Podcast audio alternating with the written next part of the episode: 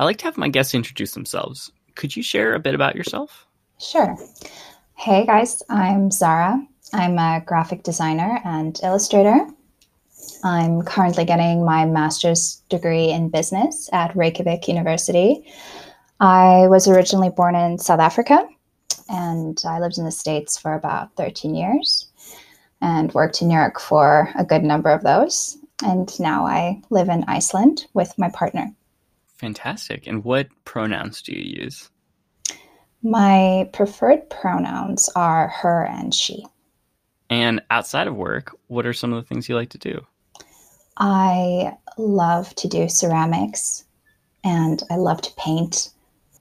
I always have a watercolor like on my um, on my desk and I just come back to it and just paint like throughout the day as like a break from my freelance work. So bit of an art nerd. That's genius. I'm gonna I'm gonna steal that one. That's great. It's really good because you need it to dry, so it's like a it's a good thing to like work on in little spurts. We're like 30 seconds in, and that's like the best pro tip I've ever heard.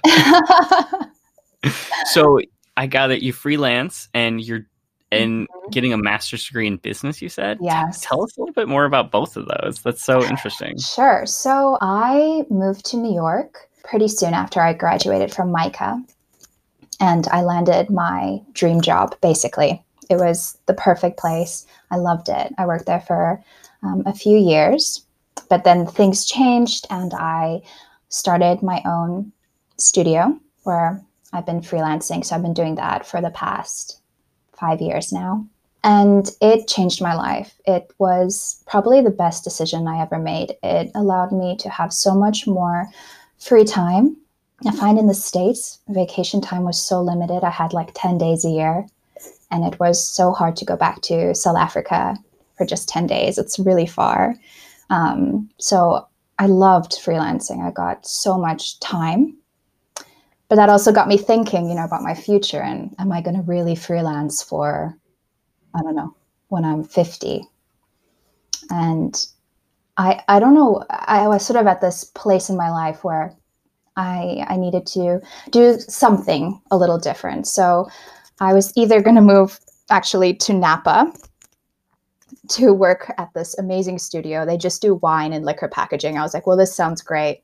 I can just work at this great studio and do my like I don't know every I, I, don't know in my mind every designer's dream job. But kind of fate stepped in and I don't know if if you guys remember this but there were these huge Californian fires.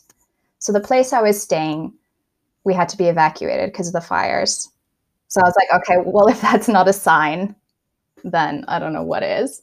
So I was like, okay, well, no. And then just after that, I went to Iceland to go to this festival called Airwaves. While I was there, I went to visit Reykjavik University and I absolutely fell in love with the school. So I applied. I was thinking of getting my master's degree in business because I thought that would be like a nice bridge from starting to freelance, learning more about the business side of design. So I applied and I got in, and I met the love of my life here, and now I'm stuck in Iceland. yeah. So that was a very long winded way of getting here. But yes. What a great path to I mean, I'm sorry about the California fires and, and losing maybe a job opportunity there as well as a place to stay. no, like. I, I got the job in California, um, but I, I thought that the fires was too much of a bad omen. And then I literally flew from California to Iceland and I was like, no, this is this is it. I'm a I'm a logical person, but I'm also a big believer in following your gut. So that's what I did. I want to go back to something you said. I'm going to paraphrase a little bit, but you said something about like didn't know if you'd freelance until you're 50 and how you're now 5 years in and going to get a business degree which it sounds like to contribute to your work as a freelancer or, or with your studio. So tell us a little bit more about that. And like, you know, I'm one year into having my own studio. And when I set out to do it, it was definitely a thing where I was unsure you know where it would go and what I would be doing even in three months. I was like, I'll try it and see if it works, sort of. Yeah, maybe like what's five years of a studio like, and and have there been moments where you're like, this is I'm just going to go back in house. You know, I haven't had that moment yet, luckily, because I've just loved the the freedom that freelancing gives me, and I've just been really lucky to have worked continuously. But I think the thing that frustrates me about being a, a freelancer, especially solo, is that my compensation is directly correlated to my time. And I, I think moving forward, I want to focus more on my, my art and doing things that truly fulfill me. So I think getting a business degree, I thought in a way, like how can I how can I like set up my future where my income is not based on my time? And that was that was really like the first thought that I had when I when I was starting to kind of like mull over the idea of going back to school to get my graduate degree. So for my my thesis project, I'm actually starting a startup. And this is sort of very fresh conceptually, but basically it's uh, for auditory learners and people who have dyslexia to take academic text and turn it into natural sounding speech.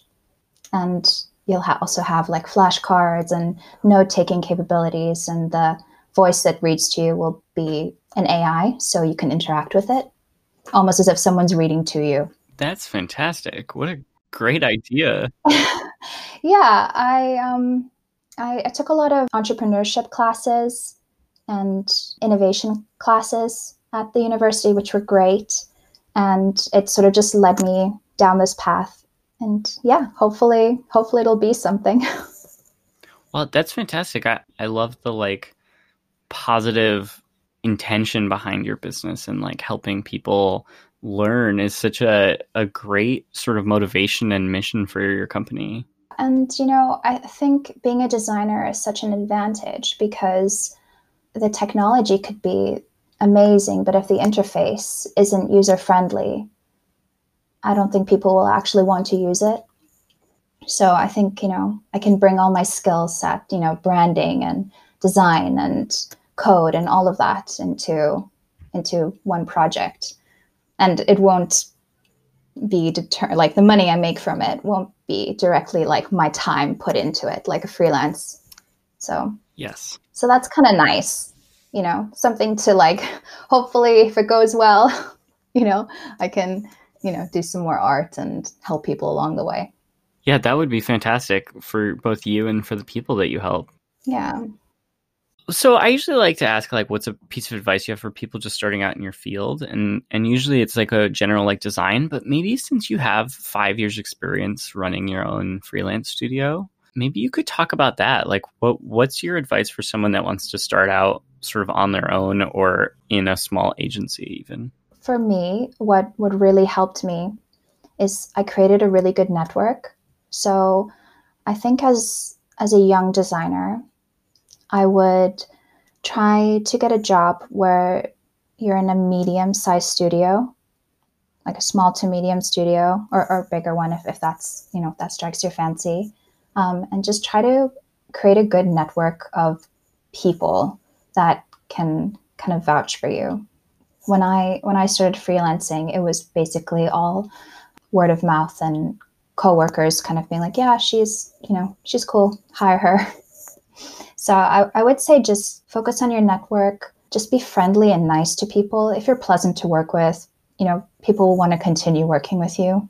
So don't be a, a design queen. Just, you know, just be like down to earth and and pleasant and do your best. No design divas allowed. No design divas. I'm I'm not a fan. me neither. I think that's really good advice. I think like so far for me, a year in, it's still a lot of word of mouth and, and network generated mm-hmm. work. So it's kind of comforting to hear that that's your experience five years in. That's makes yeah. me feel better. Just talk like talk about your your work. Just like let people know you're a designer.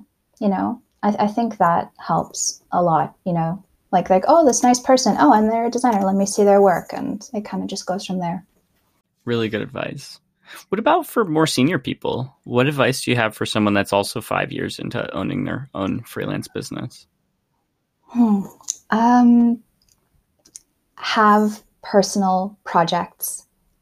It it has saved me more than once when i'm you know because you're always hustling when you're when you're a freelancer. Recently I painted a, a mural for my stepdaughter, and it was the most cathartic experience because I wasn't in front of a computer and I painted her whole room.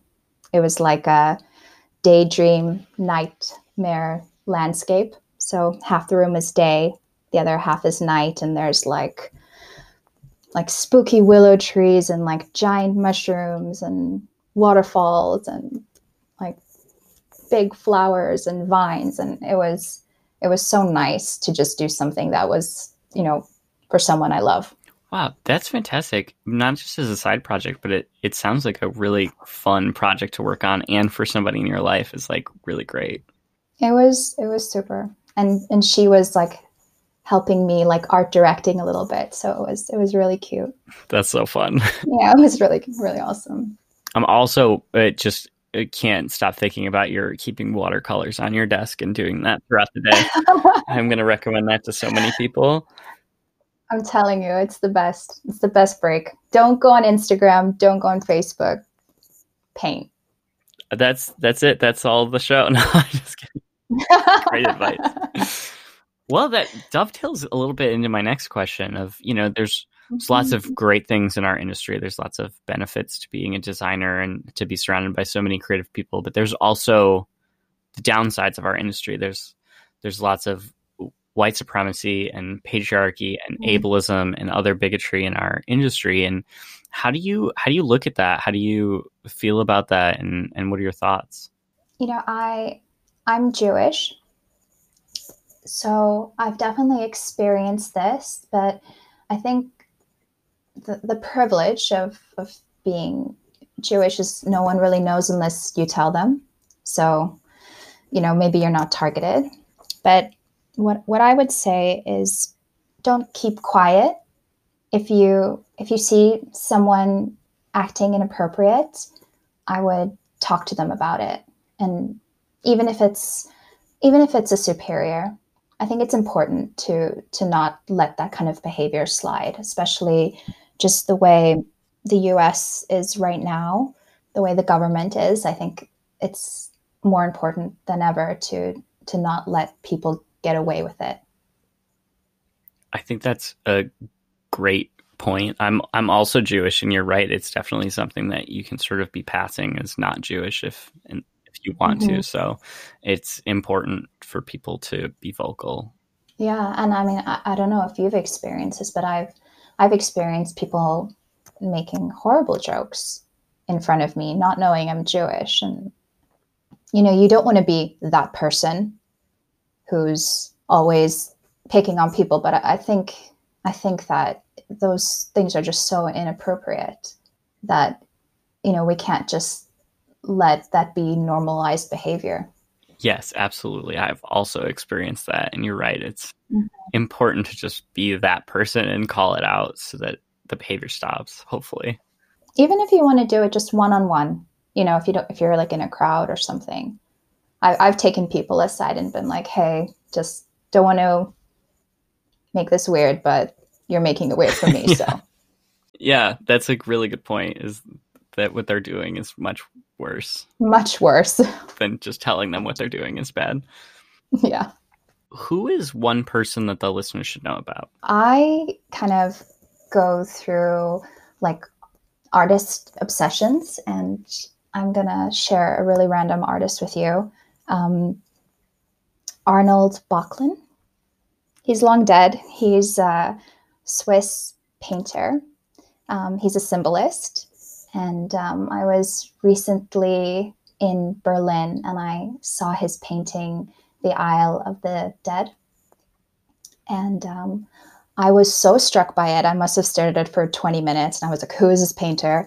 And um, I looked at his other work and he has a really great graphical quality.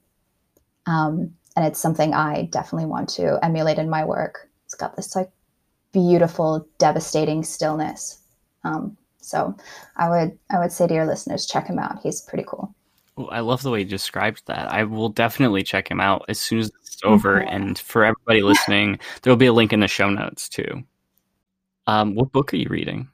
Just to sort of go back to my app, I'm an auditory learner. So I love to listen to books. So I have been listening while I was painting the mural to A History of Magic.